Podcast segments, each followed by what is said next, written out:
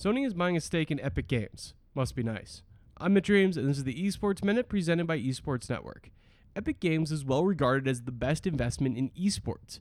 Now, Sony has a piece. Sony invested $250 million into Epic Games, the two companies announced today. That investment gives Sony a minority stake, but they don't disclose how much of the company $250 million gets them. Epic Games has been estimated to be worth about $17 billion, according to a Bloomberg article that came out last month, as Epic Games raised another funding round of 750 million. For comparison, Twitch is valued at about $4 billion, although that number may have gone up alongside record viewership during this pandemic.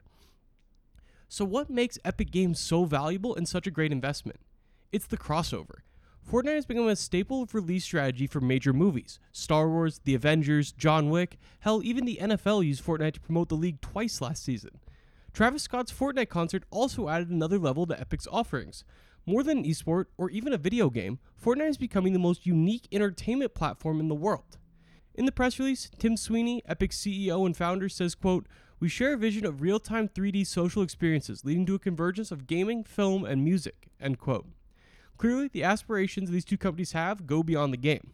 This minority stake does not mean exclusivity to the PS5, so don't worry about that, but it could mean some items are only available on that console.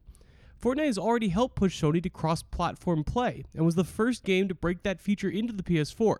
Now, many Sony games feature cross platform. One final interesting note is Epic Games' relationship with Tencent.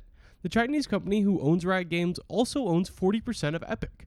When tensions with Hong Kong were high in the video game world, Sweeney tweeted out that he is the majority controller and wouldn't give way to any censorship demands from China. It's incredibly unlikely that Sweeney has given up that majority control for this investment or for the $750 million one last month. That's it for this Esports Minute. As always, I'll be back tomorrow with the biggest esports story of the day in just 90 seconds.